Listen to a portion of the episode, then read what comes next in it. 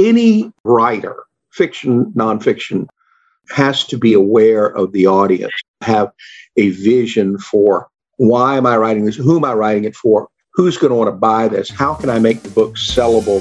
Otherwise, you're just doing it for your own personal interest. Write the world changing book that will help grow your personal brand and your business as it makes the world a better place. Welcome to the Author's Corner, hosted by Robin Colucci. Every episode, we bring you some of the most successful authors, as well as other industry experts, to share some inspiration, motivation, tactical strategy, and fun. We'll also talk about the challenges and trends in the publishing industry. Don't get stuck in the idea phase. Join the Author's Corner today. Start writing the book you've dreamed about. Welcome to the Author's Corner. I'm your host, Robin Colucci. And with keeping in mind these interesting book statistics around the tremendous revenue that is generated each year through textbook sales, I have invited to join us today John Kilpatrick. Now, Dr. John Kilpatrick is the managing director of Greenfield Advisors. He also serves as a director of the Washington State Economic Development Finance Authority and is on the National Board of Advisors for Carson College of Business at Washington State University. He holds a PhD in finance from the University of South Carolina. And of particular interest for today's conversation, Dr. Kilpatrick is the author of numerous books, including the recently published McGraw Hill text, Real Estate Valuation and Strategy. Dr. Kilpatrick is a MAI member of the Appraisal Institute and serves on the review board for their flagship publication, The Appraisal Journal. He is also a principal member of the Real Estate Counseling Group of America. He has presented to the U.S. Senate Subcommittee on Science, Space, and Technology, the National Trust for Historic Preservation, the National Association of Home Builders, the Asian Real Estate Society, the Technical University of Eindhoven in the Netherlands, the Aspen Institute, and in 2020, he was named to the advisory board of the U.S. Global Leadership Coalition. John also has been featured in the Wall Street Journal, the Boston Globe, the New York Times, and other national publications. And today he will share with us his story, many stories actually. If John is anything, he's a great storyteller. So you will hear of his journey in preparing his textbook and having it published. And I am very confident that you will be both entertained and educated along the way. So enjoy. John, welcome to the Author's Corner. Howdy. How are you? Doing great. I'm so happy to have you with us today. Oh, I'm so glad to be here. It's a good day. it is a good day. It's a good day to talk about books, isn't it? I think so. Well, every day is a good day to talk about books. Right. and, you know, like I was just saying to you a bit ago, is one of the reasons I'm besides your charming personality, which I'm sure the listeners will have at least some sense of by the end of the interview. But aside from that, one of the reasons I've been really excited to have you on is that your book that was published recently by McGraw Hill, Real Estate Valuation and Strategy, a guide for family offices and their advisors. And this is published under the McGraw Hill textbook section. McGraw Hill has a mass market trade division, and they also do a lot of textbooks. And you are really our first guest that we're having on the Author's Corner who has had that experience, which is my understanding is a little bit different than the mass market trade experience. So, would you share with us a little bit about your process? And, you know, first of all, just what led you to want to write this book in the first place? We can kind of start there and take the track. Yeah, I guess because I had run out of people to talk to.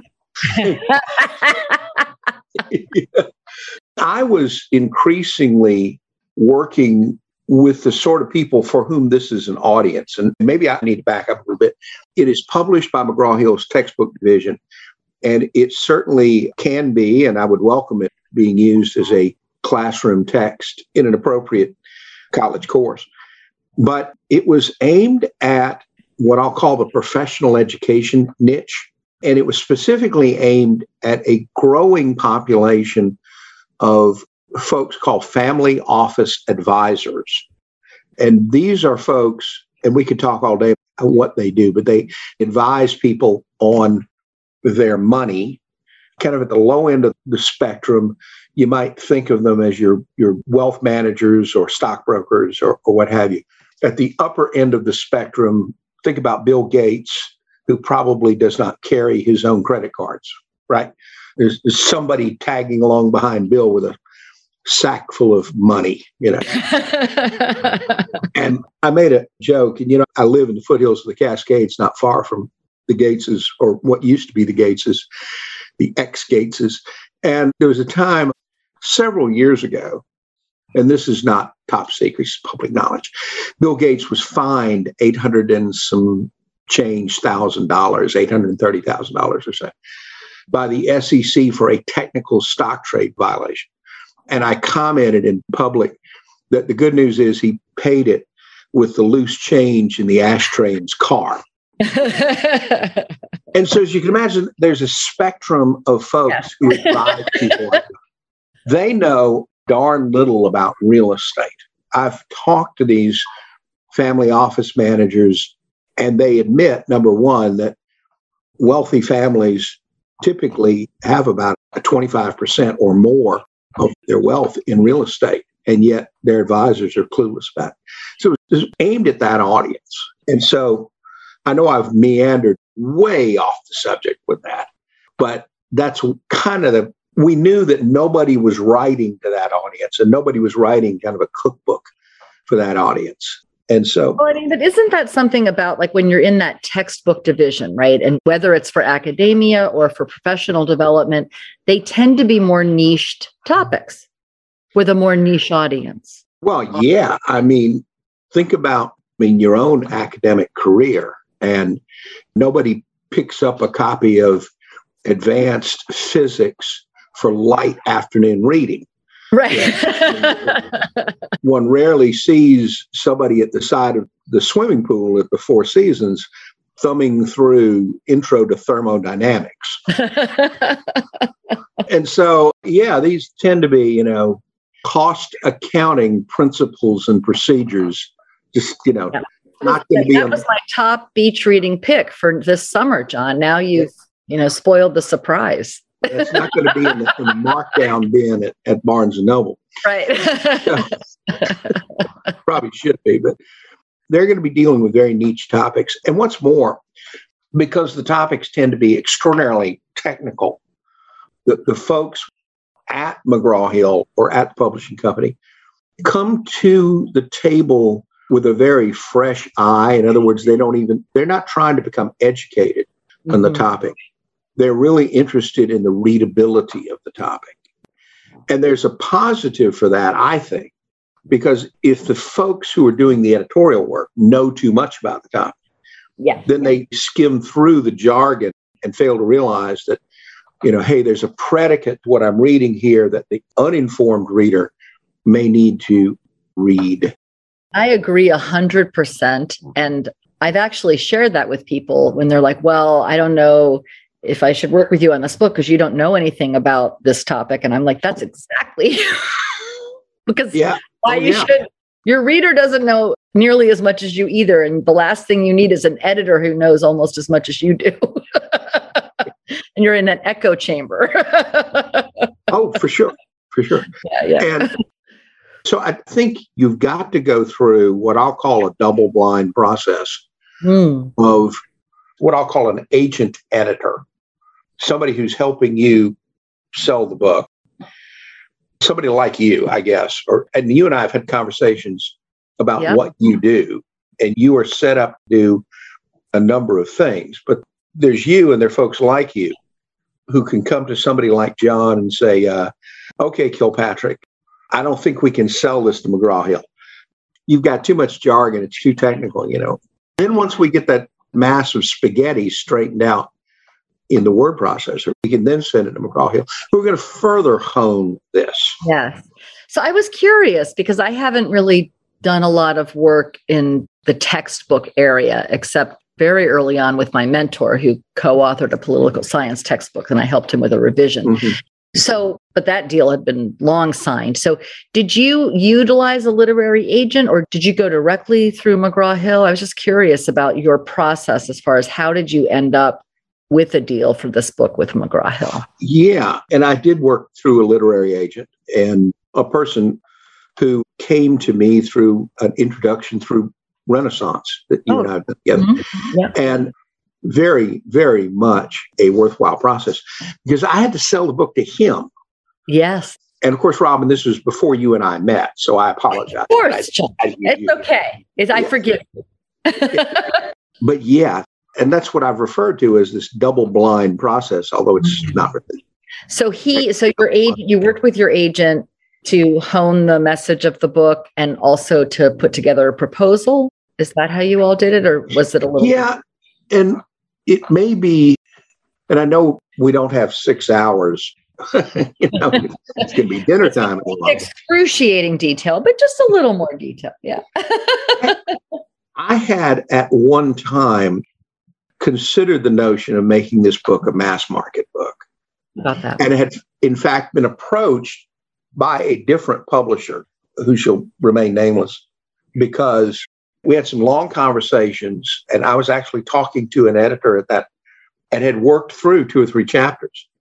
And then I realized that what I was writing was pablum, that I didn't want to, I was going to have to, excuse my French, dumb down yeah. what I wanted to write to the point where it was not going to be useful for the target audience. In fact, right. I couldn't even tell you who the target audience would be at that mm-hmm. And so any writer, fiction, nonfiction, whatever, has to be aware of the audience and has to have a vision for why am I writing this? Who am I writing it for? Who's going to want to buy this? How can I make the book sellable that's just kind of the way capitalism works. You know, if you want to be a successful author, doggone it, people have to write your buy your books. If you want to be a successful songwriter, people are going to have to listen to your music at some point. Otherwise, you're just doing it for your own personal interest. And I can write all day if I'm not worried about who's going to read the stuff. And so I was talking to the intermediary who introduced me to my agent in the way I carry on so many conversations, which was over cocktails. And, uh, One of the best ways to carry on a conversation. I can tell you exactly where that scene was. That was the club room at the Charleston Place Hotel. Oh, lovely. In Charleston, South Carolina. And exactly where I was sitting. I can tell you what. and I was bemoaning having gone through this process. And my friend said, Well, you know, you really need to talk to this guy. And I said, Well, great. But you set up you know, a meeting. And he said, just call him, tell him, you know, I told you to call him. And I called him and I told him everything I've just told you. And he said, hmm, that's a lot.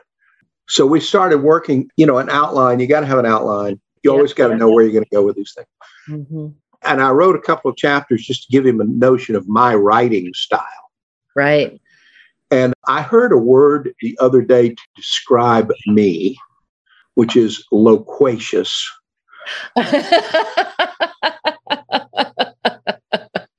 you? no. and so one of, the, one of the great things he did was once we decided with McGraw Hill this was going to be a 180,000 word book. got, he, literally, it was 180,000. Oh my God. oh, yeah. He got me down, as I say, talked me in off the ledge probably a million words if I'd been left on my own.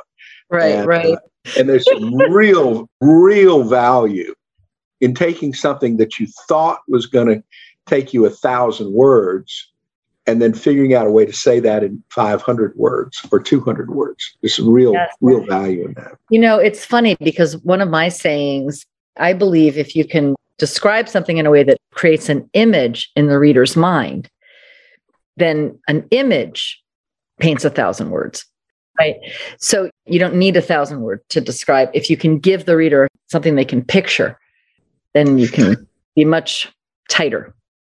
There was a, well, first, I am terrible at telling shaggy dog stories to friends, which is why I end up buying the drinks because that's the only reason they'll listen to me. But, but I'm also not technically a very good writer. And that is to say, I did not major in English literature. Mm-hmm. And so I am um, describing a Politico as uh, somebody brings a copy of Proust to a knife fight. I don't, I don't even know exactly the correct way to pronounce Proust. Uh, Proust. Proust. Proust. Yeah. Proust. You see how bad my English lit was? It's okay. It's okay. I was in finance and math. Yeah. So my writing style is just to write down as if I was trying to tell you a story. And so each chapter has to have something funny. It, think of me giving a TED talk. And each of the chapters is basically a TED talk. You know, it's it's got, you know, something punchy up front to get your attention. Why are we doing this? And the, the traditional model of a TED talk of, you know, the I think if protagonist, put, yeah. Yeah, if you could put funny stories in a book on real estate, I think that you know, and investing, I mean, that's great. You know, people love stories. And if you're entertaining them, I don't care what the book topic is. I think first and foremost, and I know, yes, it's loaded with value and information, but what you're selling is entertainment. Number one, entertainment. Yeah. You're in the entertainment industry first, because if you're not entertaining them, they're going to stop reading. So that's good. The late night talk show host, Craig Ferguson, mm-hmm. used to be very jaundiced about these things. And he said, you know, his show is just to fill up time between selling toothpaste. And you know, that's it. It's got to be entertaining. Yeah. So your agent, now you ended up with McGraw Hill, and then you worked with the editors and people at McGraw Hill, I would imagine. Via my agent, he was engaged oh, throughout great. the process. And then, even before we delivered, started delivering even test chapters to McGraw Hill, I mean, we'd sent some an outline and some test chapters, and they liked it. But we also engaged a uh, copy editor, really necessary because neither my agent nor I even claimed to know how to spell. Remember, I just told you a minute ago, I can't even pronounce Proust, let alone spell it. So there was a lot of that going on. And a good copy editor also helps with continuity. Totally. Because, yeah, if I mention something at the end of the chapter or mention something in chapter 24 that alludes back to chapter three, but I forgot to describe it in chapter three. You know, textbooks are kind of like novels in that way. Oh, yeah, interesting. Right, right. Yeah. Yeah. If you're going to use a term in chapter 24, you better have defined it already somewhere. Yeah. yeah. And, and given people the context that you're going to be talking. It's also writing a textbook, writing 180,000 words it's going to take a while. It for real ended up 180,000 words? It for real ended up 179,000. Wow. 96 words. Yeah. Well, that is a textbook. And, you know, just give our listeners context, like the average length book for like a mass market trade book on real estate would probably be around 60, maybe 70,000 words. So that's.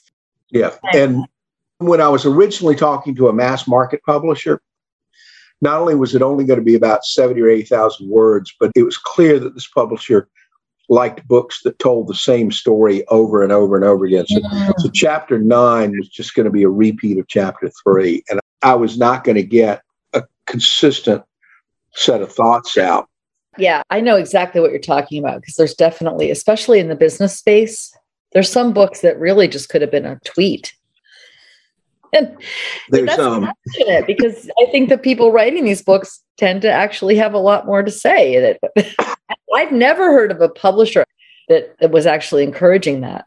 yeah, well, anyway, it was a publisher, like I say, is yeah, who's yeah, going yeah. to remain nameless, but that's why. Yeah. back before COVID, there was a lot of shelf space to be filled at Barnes and Noble. and by the way, I went to a couple of bookstores and literally just pull books off the shelf. Just say, well, you know, what's being said on this topic? And well, it's an important step to do that. Yeah. Yes. And I found that there were a lot of authors who had just copied each other, you know. I mean, they were really a lot of the same stuff over and over again. It was like picking out a can of beans at the grocery store. Do I want these or this can of beans is a nickel cheaper? right, right. You know, uh, I know, you know, you've got to be a real connoisseur of refried beans. Right. Pay 10 cents a can to get the gourmet stuff for your tacos, you know. And, so and uh, at 180,000 words, like how long was this process for you? Well, from conceiving the book mm-hmm. To receiving my author's copies in the mail was yeah. probably about two and a half years. That's pretty fast considering. And remember, I wrote a lot of stuff that I kind of threw away. Uh-huh. Although on my computer, I actually have a subfolder in this folder called Stuff I Might Use. right. and so there was a lot of junk that sort of got that's like that junk drawer in your kitchen that's got a right, screwdriver. Right. so there's some odds there, used light bulbs and that sort of thing in that in the drawer. But once I, you know, chapter one on the keyboard, yeah. the writing of the book took about a year. And I was fortunate enough to be able to devote a significant amount of time. I was at a place in my I have a consulting practice. So it's kind of at a place in that consulting practice where I could devote a good bit of time to it. And by the way, surprisingly large amount of iPad. Oh, uh, wow. Uh, just like text yep. files, just a s- stream of consciousness about a particular topic. And then I would throw that text file back to my laptop and actually organize and format it, chop it into paragraphs and that sort of thing. But here's the problem. Over the course of about a year, it's surprising how much your literary voice changes. Mm, interesting. Because I'm doing other things and I'm learning about stuff mm. constantly and I'm doing other consulting practices and I'm talking to clients, what have you, and finding things that don't work.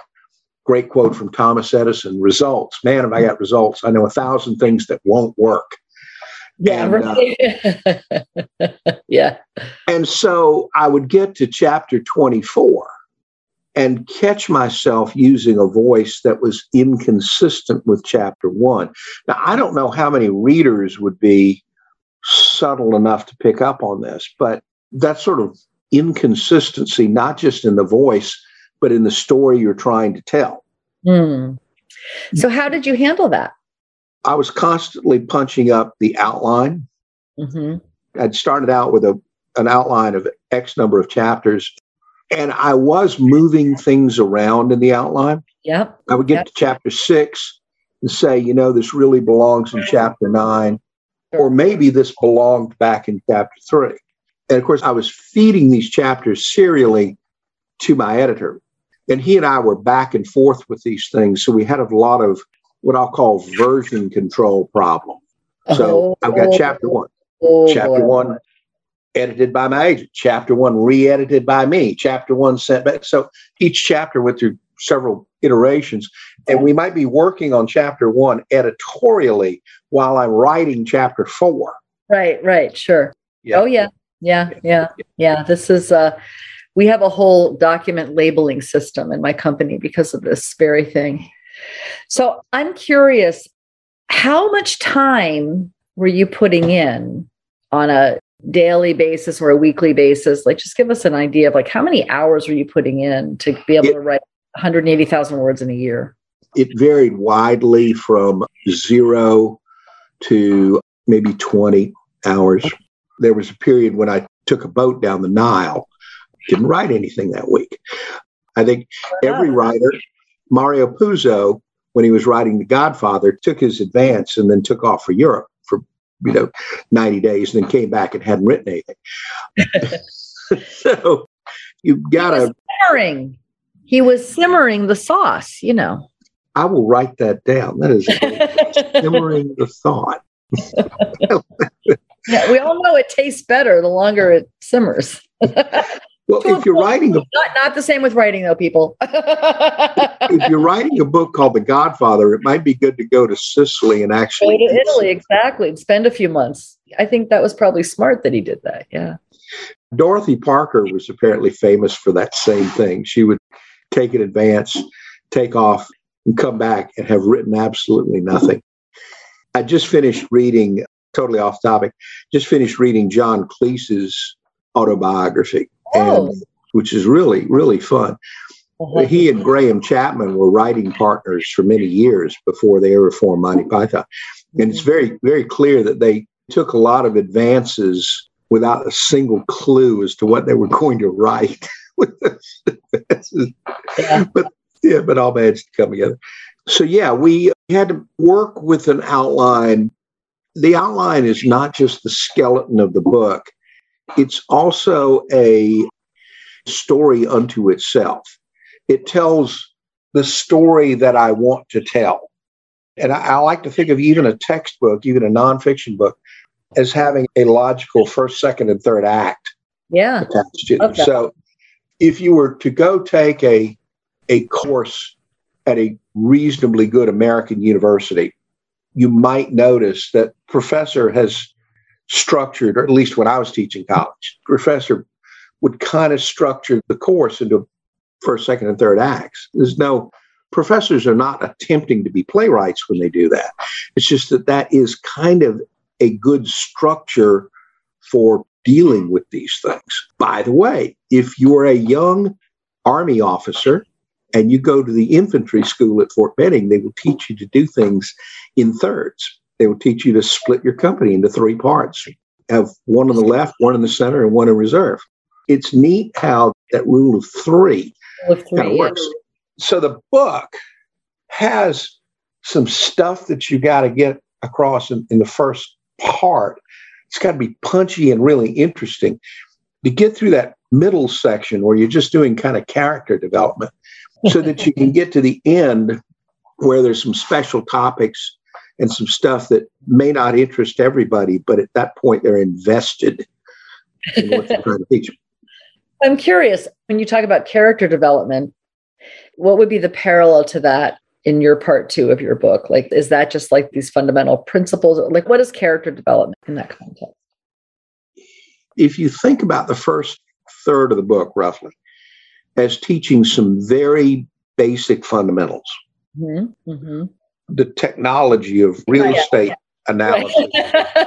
But you know, there's that famous movie about Vince Lombardi starring Ernest Borgnine, where he goes to, he takes on the role of coaching the Green Bay Packers and finds out they are abysmal.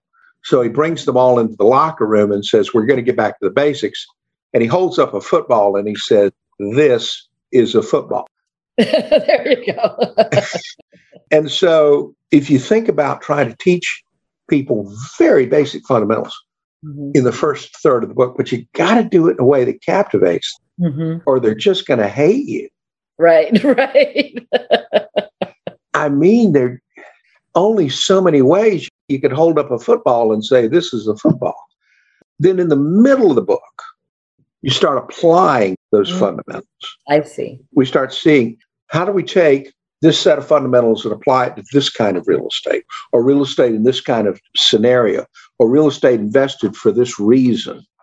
And then in the last part of the book, we then build on that by saying, here are these special situations like real estate investment trusts, or Mhm. brownfields, or real estate in distress, or Mhm. those kinds of things. And so the careful reader who's been taking notes is picking up on all that. Now, that having been said, because it is a textbook, each one of these chapters kind of have to stand on their own. You've got to be enjoyable reading. They've got to tell a good story.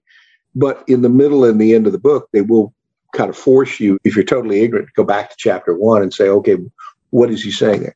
And that means you got to do some callbacks. You know, Right. as we said in chapter three. Right, right. So they know where to go. Yeah.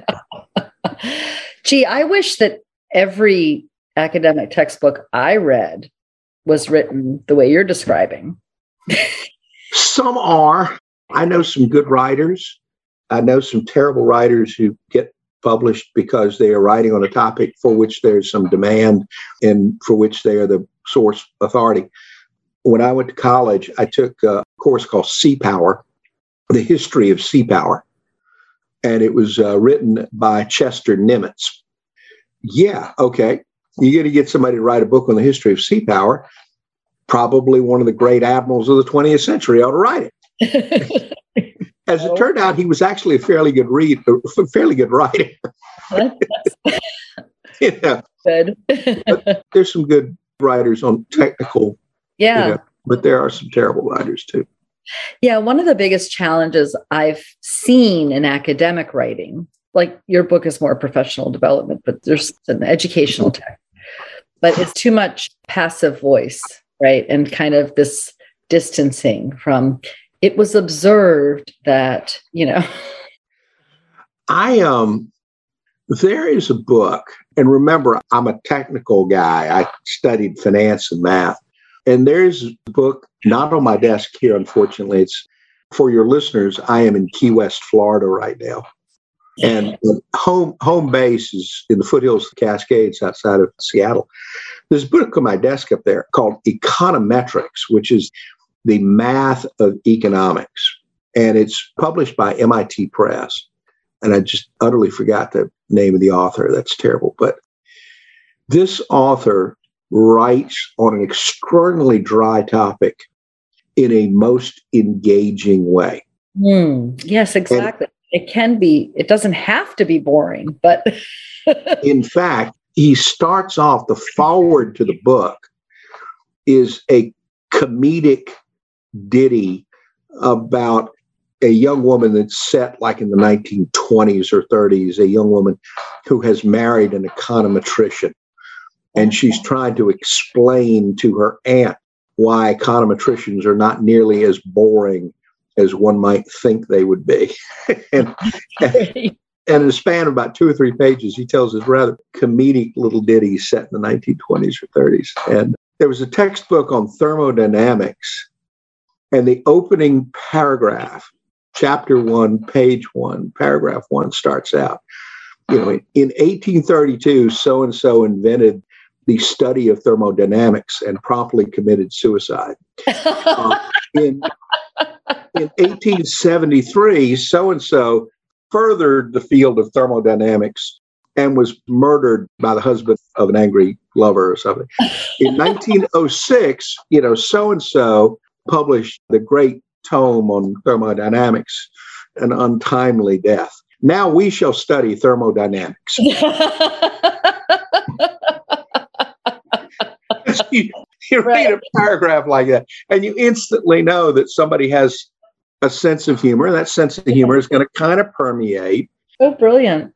You know, I think what you're sharing is so valuable for people who are considering writing an academic text because I think that there's a myth that you have to be really serious or you can't add any personality, but everything you're sharing is really so many great examples of how even when you're writing for academia or even when you're writing a textbook, you know, and maybe especially, you know, that it's really important to allow yourself to be a little playful, allow yourself to entertain your reader as well as educate them. I, um, sitting here in Key West, I live right down the street from um, house Ernest Hemingway lived in for about 10 years, mm-hmm. did some of his great writing down here. And Hemingway, if you're an aficionado Hemingway, he's captivating. Many people hate him, but many more certainly bought his books. But one does not read a Hemingway book expecting to chuckle. You know, there's an old saying about Hemingway. How does Hemingway respond to the question, why did the chicken cross the road? To die alone. so he would go out drinking until about two or three in the morning and then get up at daybreak and write for four hours with a splitting hangover. Right. Uh, I will say that novelists often have the luxury of not being funny. Well, yes, yes, yes. Not saying that the only way to be entertaining is to be funny, but I think if when you're writing an academic text, especially for a really heady, sort of notoriously difficult subject, it could really help pull your reader in and make it maybe less intimidating. Yeah. yeah I remember taking freshman chemistry in college and wish you had coached. it's kind of hard to make freshman chemistry interesting or captivating. Right. It's hard to put a sense of humor in it. But believe it or not, some people who write on topics like that manage to figure out a way to make the stories captivating and somewhat interesting. And it's helpful, I guess, if you like to be a storyteller, whether you are good at it or not. And I don't know whether I'm good at it or not. Oh, I, Come on. Franklin Roosevelt himself as a master mixologist. And whenever people would be at the White House after dinner and retreat upstairs to have a meeting, the very first thing they would do is have martinis. Mm. And Roosevelt, because he fashioned himself to be the greatest bartender in the world, would always fix the martini. He would mix them by his own, and everybody would take a martini sure. and sip them and tell the president of the United States what a wonderful drink it is. Truth be told, his martinis were awful. He was terrible at it. Everybody writing about it after the fact admitted that Franklin Roosevelt did not know how to mix a drink, but he thought he did. and he loved doing it, and he always did it. because he was president of the United States, everybody liked his. Are you suggesting? But see, you don't wield that kind of power that you could force us all to listen to your stories, John. So you must have some talent. it's a spectrum, you know? from zero to a hundred. Where I sit on that spectrum, I don't. So what I have learned from that, though, is to mix simple drinks for my friends. There you go. and in my writing, I can't remember one literary critic commented about Hemingway and said he's never written anything that caused you to reach for a dictionary. And I think people who are writing technical books mistake the notion of dumbing it down versus making it readable. Mm-hmm you don't need to impress me with words like loquacious in, in order to tell me I talk too much. Right. yeah. You know, some of the best writing, particularly on technical topics, you know, can be short to the point, be sparse and careful with the use of adjectives and adverbs. You know, I don't have any particular rules of thumb for that, but I, I try to I'll just want to add to what you're saying because there's one more thing. I think it's also to show how it's relevant to the reader. Like, not just you need to learn this so you can get the credit that is mm-hmm. required mm-hmm. for your diploma, but to show how this information actually has a connection to you, to your life in some way. In doing that, here's what I attempted to do in each chapter was tie everything I'm writing about back to stuff that you might read in a magazine or newspaper. For instance, one of the chapters was about the accumulation of real estate investments in a multi generational family. Mm. And I took the time to research the 25 biggest real estate holders in America. Yeah, got their names how much they had invested in real estate, which is kind of interesting. It's almost a little salacious, you know. Right, right. Got to find out. Oh they own that, right? and then there was a chapter on investing in open space lands like timberland, farmland, uh, those kinds of things. And I was able to get a list of the top 20 vacant landowners in America. And by the way, the top might not even be the top 20, might be the top 10 private landowners in America own acreage equal to Rhode Island and Connecticut put together. Amazing wow. how much vast open spaces is, zoned. There's a joke that Ted Turner his goal was that he could ride his horse from the Montana Canadian border all the way to Mexico and never leave his own land. wow. he didn't quite do that, but you know, in doing that, it tends to take topics which can be a little dry. I mean, investing in timberland. How do you value timberland? Right.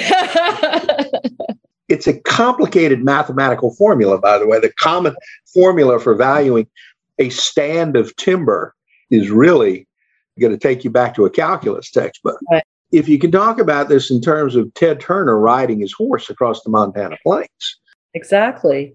You know? So it connects to something. Again, it's like it might be hard for the reader to picture the mathematical formula and the significance of that, but I can picture Ted Turner on a horse riding down south, you know, through yeah. the timberlands, right?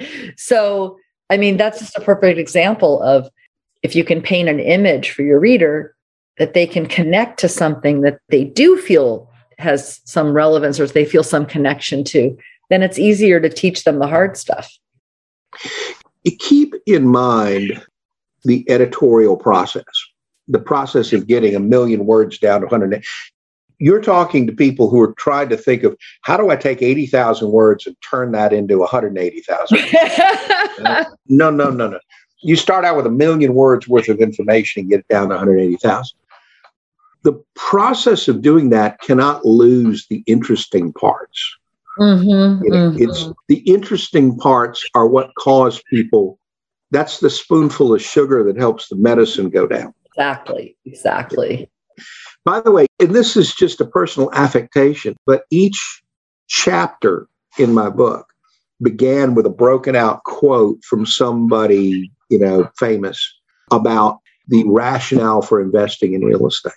Oh, nice. Why one invests in real estate, how, you know, nobody ever got poor investing in real estate, that sort of thing. Yeah and these were great quote famous people in history and you know i try to mix it up and get a get a, a broad array of people who the reader might connect with. And thus to make these chapters kind of easygoing reading almost making this like a book you want to read by the side of the pool at the beach. Yeah. Well it sounds actually really fascinating. You know i know you've only shared little bits with us but yeah, it sounds like you've done a great job with it. Well, All right. Now, listen, I cannot believe we are almost at an hour, which I'm like, this time has just flown by. Oh, so oh. I'm going to skip ahead to my now trademark final question. Yes. Which is what question did I not ask you that you would love to answer? What's my next book? Oh, perfect. What's your next book, John? My and it's a tie. Okay. Because, and believe it or not, you would think with the pandemic, I would have had plenty of time to nose the ground, but there was so much reorganization of my business and doing other things that I've gotten about halfway through the next book, which is sort of a spin off of the one we've been talking about. And it takes a very narrow topic in the book, which is investing in trophy property mm. how to mm. analyze and understand the concept of uh, historic property, architecturally valuable property, property that has unique characteristics or may have a name, like 30 Rockefeller Center, the Empire State Building. Right. The Farnsworth House in Plano, Illinois, that was designed by the great architect Mies van der Rohe. Any of these are trophy properties, but also open space lands that might have uh, historic or paleontological importance. We advised the ranch owner who discovered a dinosaur named Sue, the most intact T Rex skeleton ever found in North America, oh, uh, on his ranch in the Dakotas. Uh, wow. Yeah. So you advised so, him on. Our firm did. I actually didn't get involved in that project, but our firm advised him on a lot of, of valuation and economic issues not pertaining to the dinosaur, because mm-hmm. that was something that ended up at the Field Museum, but advised him on how to optimize the value of the remaining real estate, which was being coveted by every paleontologist. Right. Wow. You know? And it's not just a matter of taking it out to the highest bidder, it's also a matter of thinking out how do we chop and dice this? How do we slice up and figure out a way that everybody gets access? And some of that's going to be in the form of tax credits, and some of it's going to be in the form of right. 501c3 type monies sure. and, and what have you. So it's not all just pure highest bidder capitalism. And so my hook on that is the valuation of historic residences. But I was and originally starting to write a book on the valuation of historic residences. And then I found out that there are other people who'd done pretty good jobs of that. So I decided to expand it to the whole panoply of trophy property. And that book's about half done. Unfortunately, the I'm violating my own principle in that I started out with an outline and then let myself wander from it. So I'm going to have to get back to outlining the book and then almost start over with a more diligently disciplined outline. Well, thank you so much for sharing about that. It sounds fascinating. And I look forward to hearing when that's out. You know, we'll see. I mean, we haven't even thought about who would publish it yet because it may or may not be a McGraw Hill type book. I don't have a contract with them. So, you know, right. we'll see where that goes. Well, John, thank you so much for being here and for sharing all your incredible wisdom about how to take highly, it's really great. It's like how to take highly technical information and package it in a way for your readers so that it's entertaining as well as informative. I try. Such a huge value. So thank you again thank for you. being with us on the Author's Corner. Robin, thank you. Bye bye. Take care. Thank you for tuning in to another amazing episode of The Author's Corner. You're one step closer to writing the world changing book you've dreamed about for years. To access today's show notes and other helpful resources, simply visit our website at theauthorscorner.com. A positive review would be appreciated. Until next time.